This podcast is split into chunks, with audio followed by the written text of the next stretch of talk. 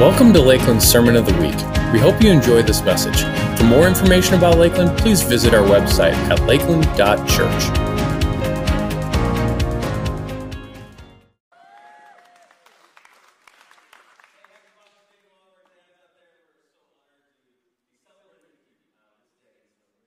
How would you welcome everyone who's joining us online right now? Yep. Awesome. So glad we're all together as one big family, no matter where we're tuning in from.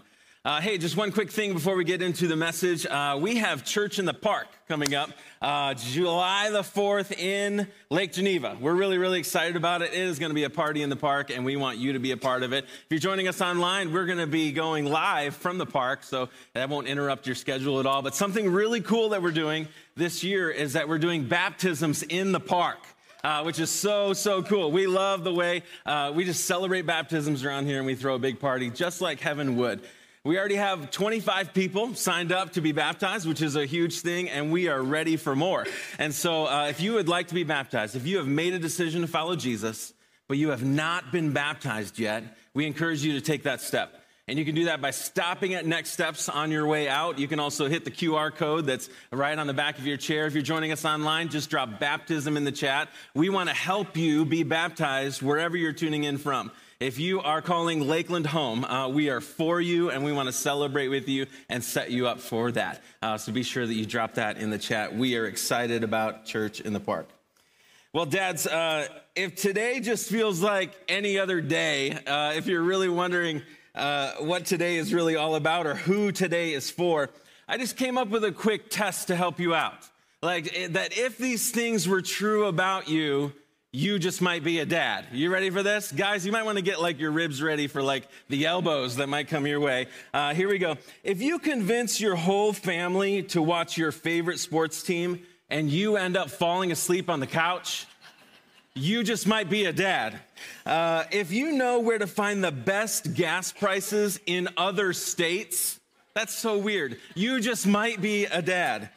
If your neighbors are concerned about your health because of how loud you sneeze, you just might be a dad. Dads, I'm with you on this one. Like your body's trying to get rid of something. I don't know if it's too soon to be talking about this, but when your body's trying to get rid of something, let it rip. That's what I say. Just let it rip cover it up, but let it rip. I don't pinch it off. I don't like, no, I just go for it.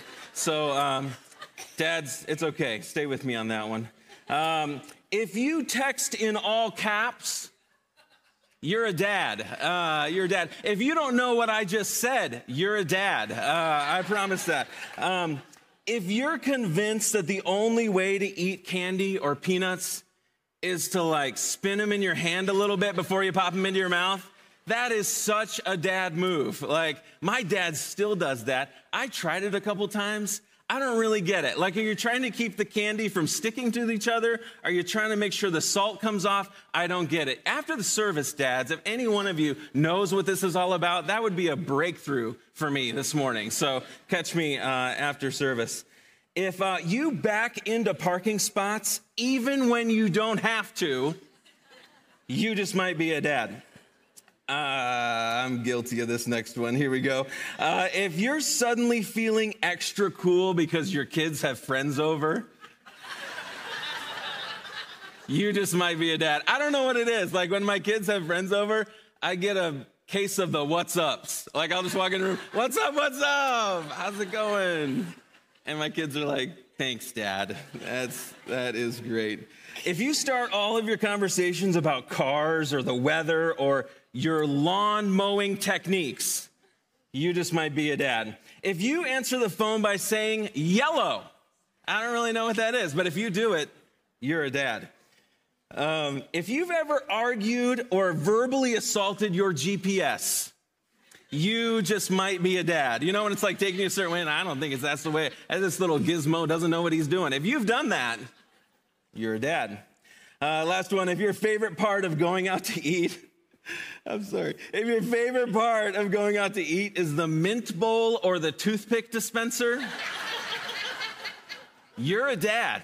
You're a dad. For some of you, those things are true about you and you're not a dad. You're just in training. Uh, that's what's really cool about that. So just keep it up. Dads, well, today is your day. Uh, happy Father's Day. We are excited to celebrate it with you. And I'm excited about what we're going to unpack together. We're going to unpack what biblical manhood is really all about. We did this on Mother's Day with Biblical Womanhood. Great message from Pastor Lisa. I encourage you to uh, jump back and watch that. But here's the question today What does it mean to be a guy? And what does God have to say about that? Guys, I can't remember how old I was when I started asking this question. What does it mean to really be a guy? My poor mom, uh, there was a lot of testosterone in our house. So there were three boys and my dad. I'm convinced to, my, to this day that that's why all of our animals were female in the house, like just to even it out a little bit. I don't know what that was. But I can remember uh, asking this question what does it mean to be a guy? Because I grew up with a lot of double dog dares and your shoes untied and say uncle and broken windows and throwing rocks at beehives, which wasn't a problem as long as you were faster than the slowest brother. Which I was. Uh, so that's really cool. Um, jumping ramps, bloody noses, and we call them, we call them rat tails. So it's like when you take a towel and you like wind it up and you get the end just a little wet and you snap it at someone and it like takes their flesh off. That pretty much sums up my whole childhood right there, rat tails. And I thought to myself, is this all it means to be a guy? Surely there's more than this. And when I was eight years old, guys, I finally figured it out. That there was more to being a guy, and it looked like this. yep. Yep. Guys, when you came to church this morning, you didn't see Hulk Hogan coming, did you? Nope. And that's how he works. He comes down the aisle and no, okay. So this is what it meant to be a guy, right? Oiled up, mad at your enemies, and uh, doing elbow drops, calling everyone brother, like all that kind of stuff. Like that's what it meant to be a guy. Uh, but as I walk this road a little bit, I come to find out that most of these guys, their private lives were a wreck, right? Um, and so that couldn't be it. But as I began chasing down even more answers, I thought to myself, I need to find someone who seemingly has it all together. And in junior high, I came up with a different answer. Yeah, Guys, when you are dribbling the ball down the basketball courts, these are the last set of eyes that you want to be seeing staring back at you, okay? Michael Jordan uh, was incredible. Growing up in Chicago, I thought every team had a Michael Jordan. Like, I really did. Come to find out, no, there is only one Michael Jordan. Before there was swag, there was Michael Jordan, okay? Uh, and it was so good. So, what is manhood all about? Manhood's all about having your own shoe line. Man is all about uh, being famous worldwide. Being a man is all about last minute shots, championship rings. That's what it was all about. But as you know how the story goes, in and out of retirement, uh, baseball, a Bulls team that skipped off the radar after 1998, there had to be more the, what it means to be a guy, something that was worth it, something that lasted. And in high school, I learned the story of a guy that maybe you've never heard of. Uh, his name was Dennis Byrd. Dennis Byrd was a defensive end for the New York Jets. Uh, he was a beast on the football field, and he lived out his faith in a powerful way. Little did he know that the greatest opportunity to live out his faith came in his fourth season with the Jets in a game against the Kansas City Chiefs. He was moving in to sack the quarterback, and he had the quarterback in his sights, and he threw his body forward in just the final moments, but something changed. The quarterback stepped forward. And the only thing Dennis describes next is a giant green wall that appeared in front of him, which was one of his teammates. And he went helmet first into the sternum of one of his teammates, turning his fifth vertebrae into dust. And he was carted off the field that day. And his medical team said, Dennis, you will never walk again. You'll never walk again. And Dennis looked back at his medical team and he said, By the power of Jesus, I'm going to walk out of this hospital in one year. In one year. Well, De- Dennis didn't do it in one year, he did it in six months. Six months. And I read the story of this guy. I watched his interview with Diane Sawyer over and over and over again as a high school student. I read his book, Rise and Walk, over and over again. And I thought to myself, Hulk Hogan and Michael Jordan have nothing on this guy. Nothing. That what it meant to be a guy was living for Jesus and having faith no matter what. I can't tell you how powerful of a message that was as a 15 year old guy trying to figure out who he was going to be. But it was powerful in my life. And so today I want to run through just five trademarks of a kingdom man. To the oldest guy, to the youngest guy in the room and online, what does biblical manhood look like? Whether you had great examples growing up, whether you had bad examples or no example at all, who are you called to be? And ladies, don't tune out because you have influence to call up and encourage men in what we're talking about today. You might even be finding yourself in a dating season. Ladies, what should you be looking for? The Bible has something to say about that. Here's the first trademark it's this a kingdom man follows God. A kingdom man follows God. It might seem obvious or basic, but let's dig in a bit here. Here's what the prophet Micah has to say. He says, He has told you, O man, what is good, and what does the Lord require of you? But to do justice, to love kindness, and to walk humbly with your God. The prophet Micah cuts straight to the chase. What is God asking for? Uh, God is asking for justice, kindness, and humility in all of our lives. That is what he requires. And if you had anybody that came up and said, Yeah, yeah, yeah, I believe in justice, I think kindness is a good thing, humility, okay, I'm all for that. What would you say to him? Prove it. Prove it through your life that you are about these things. You see, we can't simply believe in God and stop short of living for God. That a man, a kingdom man who follows God, follows him all the way. And when we live for him, here's the character that comes about in our lives justice, kindness, and humility.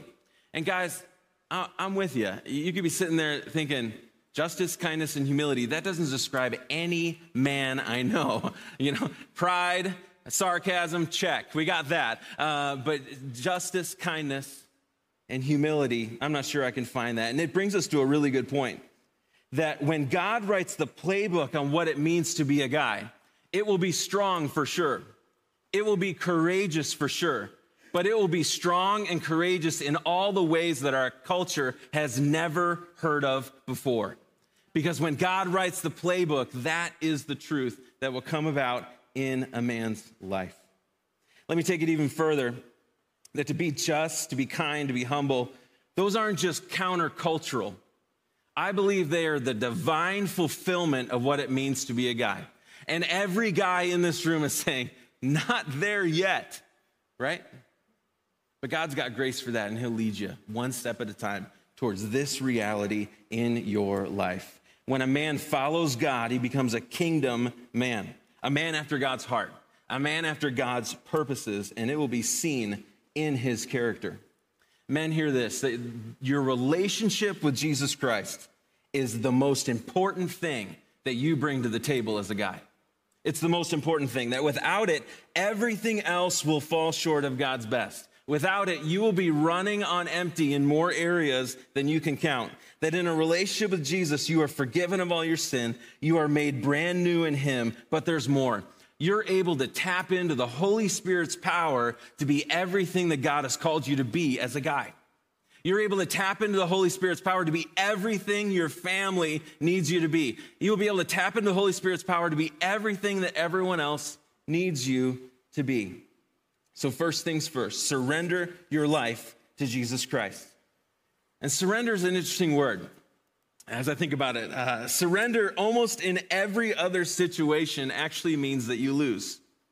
In sports, in war, if you surrender, you lose. But Jesus flips the script on that, that if you surrender, you actually win. Isn't that cool? You actually win when you surrender your life uh, to Him. And not only you, but others win too. Check this out in Acts chapter 16. Paul and Silas miraculously escape uh, from prison, and the jailer that's watching them sees all this happen. And he says, What what do I got to do? What do I got to do to give my life to this? They replied, Believe in the Lord Jesus Christ, and you will be saved. You and your household. You and your household. Well, everyone in your home needs to make a decision to follow Jesus. Luke, Luke 14 actually talks about that. Something shifts spiritually in your home when the head of the house surrenders their life to Christ. This is the most important thing. And so do it today, guys. Do it today. And you can do it with a simple prayer Jesus, forgive me of my sin. I'm all yours. Forgive me of my sin. I'm all yours. We have prayer partners that would love to pray with you after the service if you want to give your life to Christ. If you just can't find the words or just need more prayer, we would love to do that. It would be our greatest honor. What a huge start towards being the man that God has called you to be. The second trademark of a kingdom man is a kingdom man controls his emotions and passions. Here's what Galatians 5 actually says about this. Check this out. It says, So I say, walk by the Spirit, and you will not gratify the desires of your flesh. What are we trying to control? The desires of the flesh. For the flesh desires what is contrary to the Spirit, and the Spirit what is contrary to the flesh. They're in conflict with each other. There is a war going on. And when the war says this, so that you are not able to do whatever you want, guys, you ever catch yourself? I'm just going to do whatever I want. I'm just going to do whatever I want. Warning, red flag, red alert. That is not what the Spirit wants to bring about in your life. But here's what He wants to bring about. But the fruit of the Spirit is love, joy, peace, forbearance. Other translations say kind, uh, uh, patience, kindness, goodness, faithfulness, gentleness, and say it with me, self control. Self control. This is what God wants to bring about in your life. This is the character that He wants to build in you. Recently, we uh, traded in our minivan. So it was one of these situations where it was on its last leg and then we drove it around for two more years after that. It was one of those situations. And so I don't know if you've had this, uh, but we, uh, we got a new car, new to us, not brand new, new to us. And I don't know if you've ever felt this, but when you step into a car for the first time and you haven't gotten one in a while, you feel like you step into the future. Like it's just amazing, right? Like uh, saved driver settings, like what? Like lumbar support, and it can tell whether my wife is driving or whether I'm driving. What is that all about? Uh, I have cameras everywhere. Like I hardly need to turn my head to do anything. There's a camera everywhere. And guys, you don't even need to calculate the miles per gallon anymore. It is amazing. And this is stuff pastors are just now finding out. Uh, it's so great. Uh, but you don't even have to do the math. The car does it for you. But there are a few things, if I'm honest, that my car does that I don't appreciate. For example, it seems that my car has an attitude problem and I don't like it. So here's the situation I'm driving along the road and I just kind of lean on the white line. Just lean. I actually, I just think about leaning on the white line. And my steering wheel, like, vibrates like it's angry at me. And then it, the, the dashboard flashes up the most snarky, underhanded insult ever steering required. Like, oh my gosh, I can't believe it. Like, I don't know about you, but my man ears are like, Hey, Dumbo, try driving. Like, that's the translation. That's what I hear. Has a little attitude problem, steering required. But I'm sure it's just a simple suggestion. But when it comes to our relationship with Jesus Christ, steering is required. Steering is required. That when I surrender to Jesus, I am to take a Dukes of Hazzard wild U turn away from my flesh and punch the gas toward the Holy Spirit and what the Spirit is trying to do in my life. Not a little slight, I'm just gonna gradually get there. If you can, flip that thing around and go for it because the Spirit has amazing things that He wants to bring about in your life. And some might say, you know, as we talk about emotion, that a kingdom man needs to turn off his grit or needs to turn off his adventure or his driven nature. And it's actually not that at all. A kingdom man simply takes all of that that God has created him to be and he throws it all at God. And he says, I am going in your direction with everything that you've created me to be. Created me to be. And I can't talk about emotion and passion without talking about Peter. Uh, so Peter was a disciple of Jesus. He was hard charging and rough around the edges. He was a act now, think later type of guy. Um, and in Matthew 18, Peter comes to Jesus with a question. I just love this. Then Peter came up and he said to him, Lord, how often, this is great, how often will my brother sin against me and I forgive him? And you know, Peter's been hanging out with Jesus for a little while. Some things have been rubbing off, and so he came up with just the best secondary question, like really to impress Jesus. As many as seven times? Like for Peter, as you read his life and as you get to know him a little bit, seven was a stretch, okay? Like it was a huge stretch to even ask Jesus, should it be seven times? And Jesus said to him, I do not say to you seven times, but 77 times. 77 times. So, Peter, tear up your list of offenses, and you are going to forgive more times than you can keep track of. And there's so much power in that. And so, for all the times that we say to ourselves, I can't help but how I react to certain people, I can't help that. This verse actually says that's not true. This verse actually says that we have the power to choose, and I'll prove it to you. Have you ever uh, like gotten in an argument, like super frustrated with someone, and then someone else comes into the picture, and you're suddenly really nice to them? Has that ever happened to you? Like you're in the drive through and your kids are going crazy in the back and you're like, just be quiet. All I want to do is take the order. And then you get up to the window and you are amazingly nice to the person uh, right there. Has that ever happened? Or uh, you're just, you're arguing at home. Somebody sends you a text message and you like send the sweetest little text back to them, like full of emojis and all kinds of great stuff. And has that ever happened? It's happened. And what does that prove to you? It proves to me that we have a power to choose. We have the power to choose whether or not we are going to uh, throw gas on our flesh or throw gas on the Holy Spirit uh, in our lives. We have the power to choose. And this is one of the earliest lessons that we even teach our kids. Uh, my kids will come up and say, So and so made me. And I was like, Don't even finish the sentence. Don't even finish the sentence. You chose this. You chose this. And the same is true for us as adults. Check out what the Bible says about emotions that are out of control. Proverbs 22 says this Make no friendship with a man given to anger, nor go with a wrathful man, lest you learn his ways. It'll rub off. And entangle yourself in a snare. Entangle yourself in a snare. That this is eye opening moment that, man, when we are out of control, we are actually setting snares, setting snares for those that we do life with. But we're called to more than that. Check this out in 1 Peter 3. This gets a little closer to home. 1 Peter says this Likewise, husbands, live with your wives instead of out of control in an understanding way, showing honor to them as the weaker vessel, simply talking about physical strength. And since they are heirs with you in the grace of life, so that, check this out, so that your prayers may not be hindered. That's a really interesting verse. It's a really interesting verse. All of this, do all of these things, live in a godly way at home so that your prayers may not be hindered. A man's relationship with God, this is what it tells me. A man's relationship with God is hindered if he fails to live with his wife in a godly way. Wow. That your wife is created by God. And if your wife has given her life to Jesus, she is a daughter of the king. And it seems only right that God the Father would have something to say about how you treat her. And what happens if you mistreat her? So that your prayers will not be hindered. First Peter says, live with her in an understanding and honoring way. What can you do today? As I think about emotions, as I think about uh, really uh, running toward the Spirit and what the Spirit wants to do in your life, I can't think of a better suggestion, men, today than for you to do life with other godly men.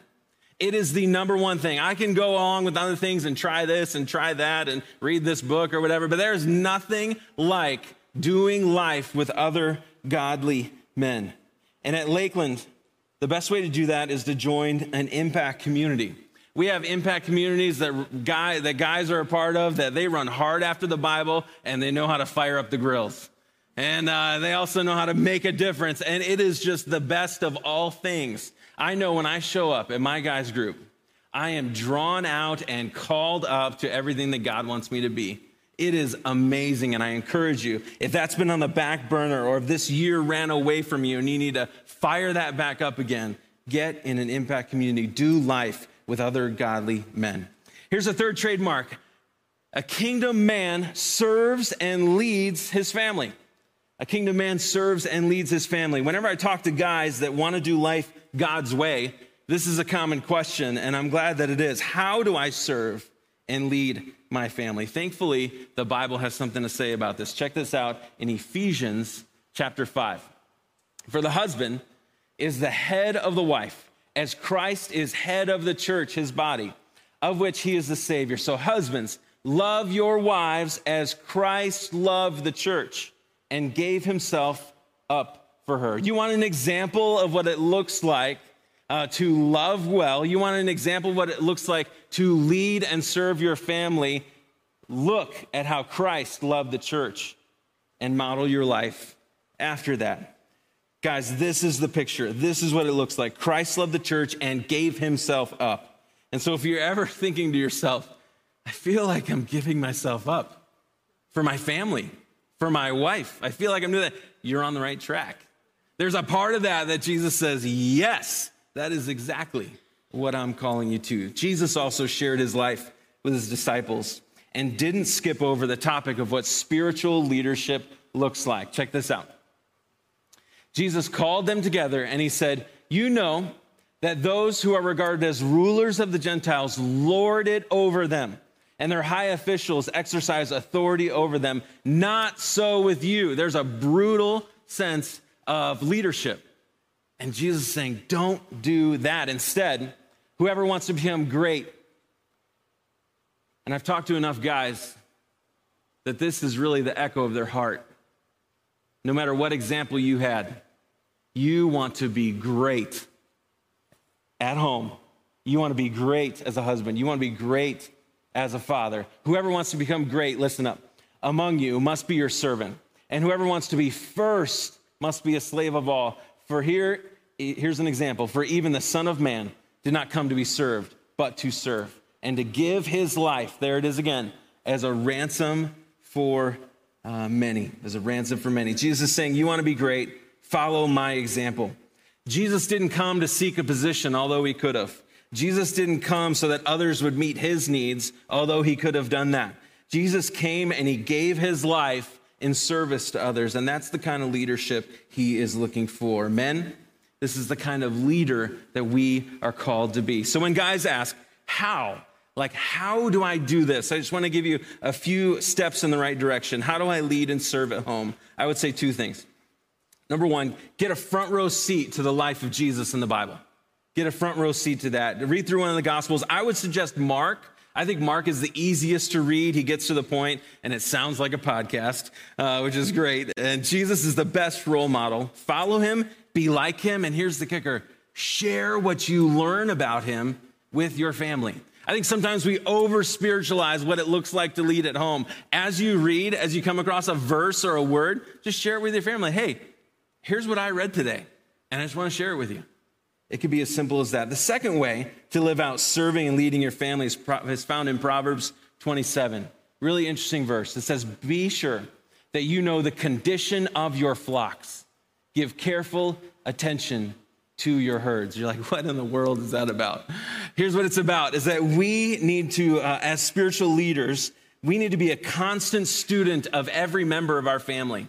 Uh, that we need to press in. And a good, a good shepherd does this he checks on each and every one of his sheep for disease, for unhealth, for bugs, for all those things. He checks on them. And the same is true at home. Know the condition of your flock the people that God has entrusted you with. So a kingdom man serves and leads his family. Here's the next trademark, a little quicker on these last two. A kingdom man provides for his family. A kingdom man provides for his family. Check out what the apostle Paul says in 1 Timothy when he talks about a man and his role as a provider. Anyone who does not provide for their relatives, and especially their own household, has denied the faith and is worse than an unbeliever if provision sounds like a big deal, it actually is. And um, it doesn't mean that we do it all, guys. It doesn't mean that we're the only ones to bring in income. It doesn't even guarantee that we're going to bring in the biggest paycheck all the time. But what it does mean is that we bear a unique and ultimate responsibility under God to make sure that our family's needs are met. And so, practically, what does this look like? It could look like many things. It's looked like many things in my story. Early on in our marriage, it meant taking on several part time jobs while going to school to bring in extra income. I believe that being a provider calls us to be five star employees of the people that we work for. If you want to roll the dice on being a provider, uh, just stick it to every boss you work for and try to do as little as possible. I will guarantee that you will work you will work for many bosses along the way uh, if that's your attitude. Be a five star employee. Not only does that honor God, which I think is most important, but it positions you as a provider. In different seasons, a provider could mean uh, requesting a raise or making a job change altogether to bring in more income. Provision also, it's not just about the money we make, but it's also about the money that we spend. Job number one of a provider is to make sure that the first dollars go back to God. Uh, what a huge way to live out generosity and to teach generosity as early as possible. Can I just say that? That's a hard road to correct uh, if you don't get it as early as possible. Being a provider also means that we have to coach in our home about what it means to have a need and what it means to have a want.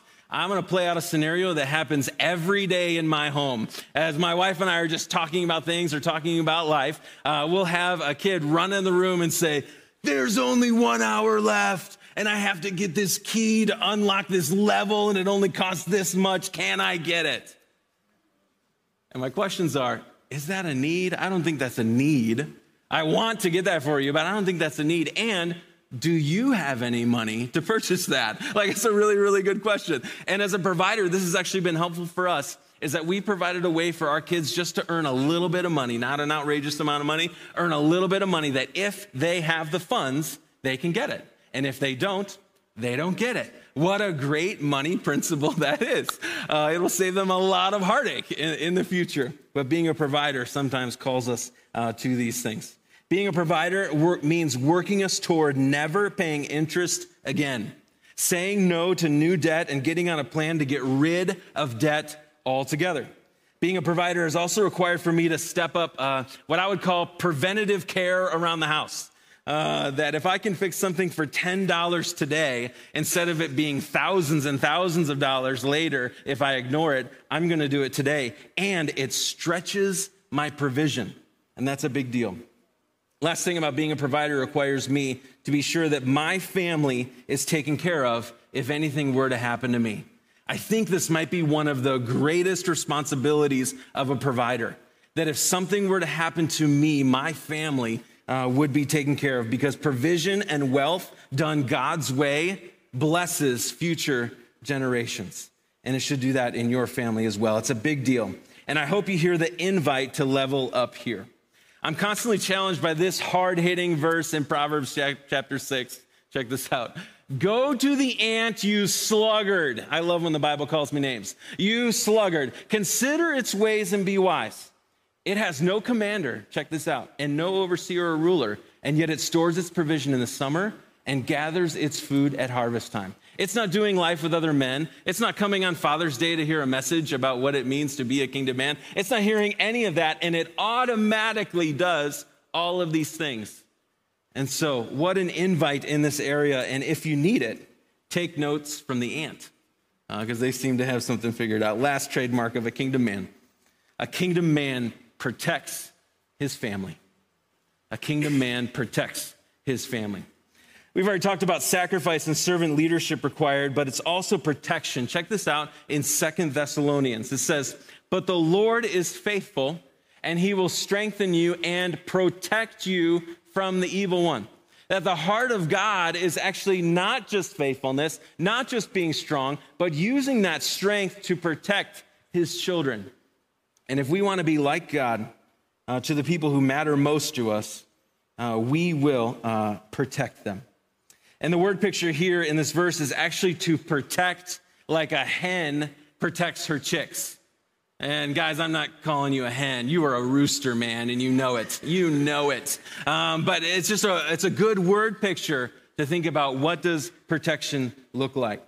A couple months ago, a video went viral of a guy. I don't know if you saw it. Uh, this guy was headed to a birthday party, and uh, he was walking out to the car with his family, and he had a chocolate cake in one hand, and he had a cup of coffee in the other.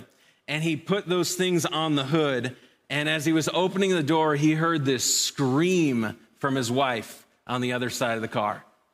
And he came around the car real quick. I mean, sprinted into action. Uh, he, he went around the other side of the car and he found a bobcat on his wife's back, almost like a backpack, just snarling and growling and all that kind of stuff. And the, the video kind of goes out of frame for a little bit. Uh, but what we see next is this guy who's got this bobcat in a chokehold, almost like the Undertaker would. Everything comes back to wrestling. Um, so almost like an Undertaker would, and he body slams uh, this bobcat across the lawn, or or yeeted. Can I put an ed on yeeted? I don't really. Is it yeet, yeeted, or what? Okay, so he body slams uh, this bobcat, and the bobcat just runs away.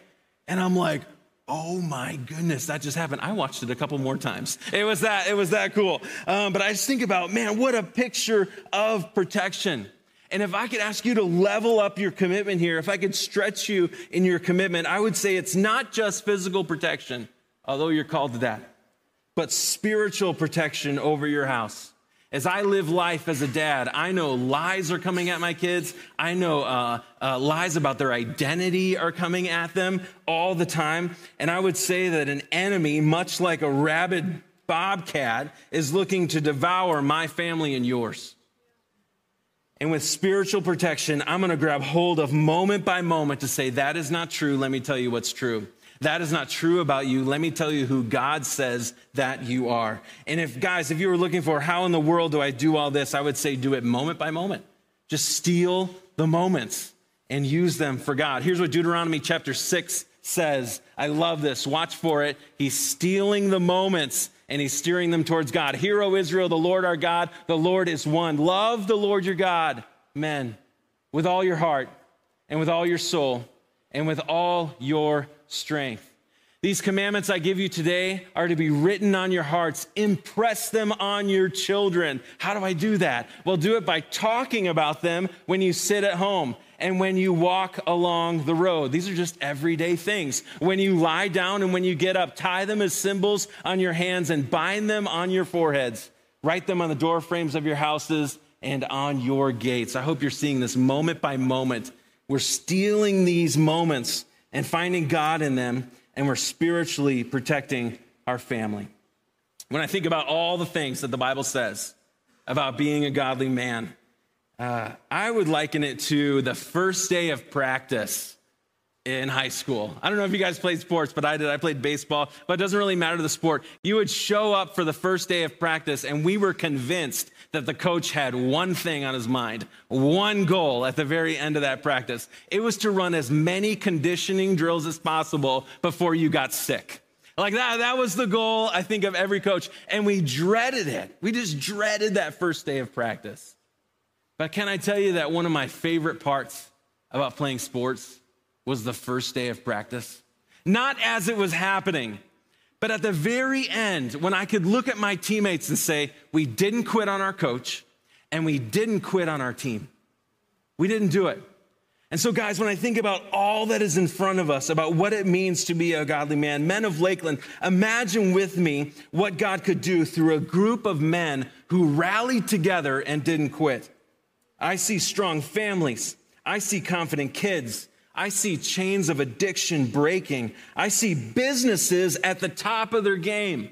I see family trees repaired. I see legacies left. I see the church flourishing outside these walls and also inside these walls. And I see you and me. I see you and me no longer wondering if we have what it takes, but finding out what we're really made of. Guys, I'm in on that.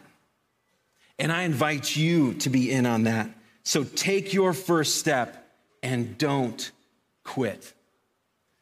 We're going to end our service in a really powerful way. I'm excited about this. I'm going to invite a few guys out uh, who are going to help me, and we're going to pray a blessing over the men in this room. I'm so excited about that. So, why don't you go ahead and stand uh, with me uh, as we pray and, and bless our guys? And uh, I'm excited about this. We did this at Mother's Day, and it was so, so good. And so I brought out some prayer warriors uh, to lift you guys up, no matter where you are in this journey. I'll have you guys step a little closer here where you are in this journey, uh, God has an amazing blessing for you. And so, if you have a man around you, young or old, if you have a man sitting in front of you, you can extend your hand in front of him. I want to do that right now, praying a blessing over our men. If you came with someone, if you see someone that didn't come with anyone, extend your hand out. We're going to say a blessing over our guys. I've asked Kent, who works in Lakeland Students, he's a hero in there, and uh, he's going to be praying a blessing over our young men.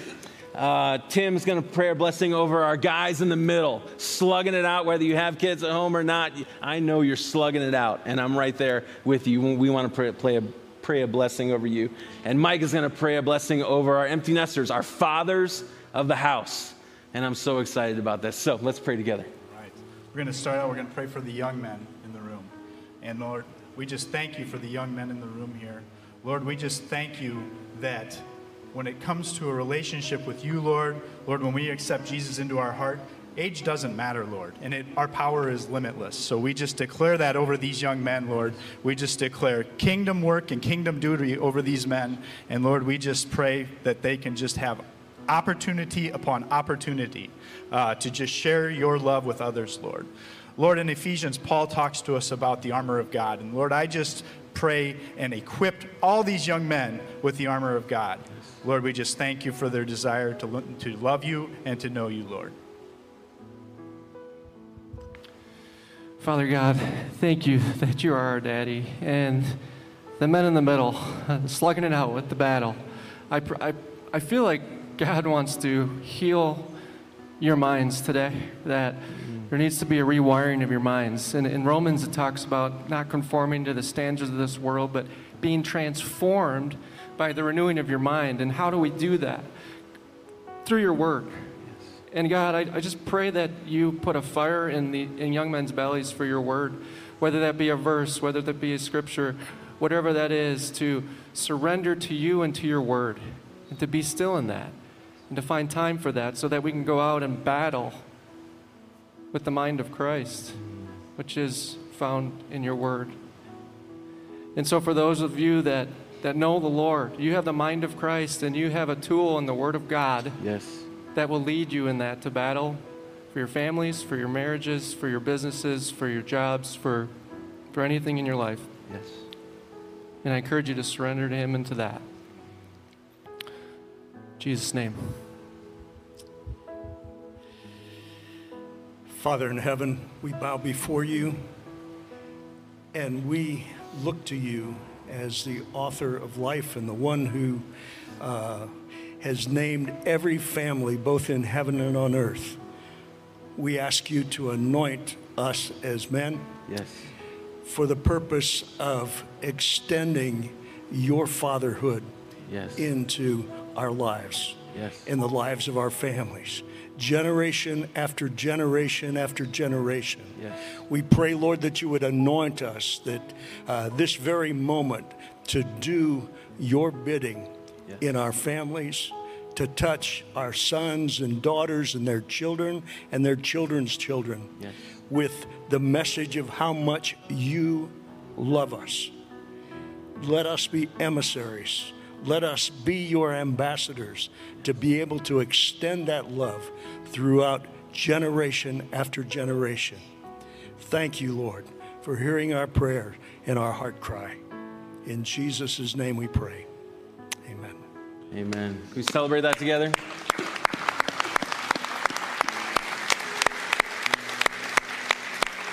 Men, be blessed. Today's your day. God has great plans for you. If you need prayer, both online or in the room, we've got uh, people would love to do that. If you want to give, we have opportunities to do that online and in the room. Hey, have a great Father's Day. We love you guys. See you next week.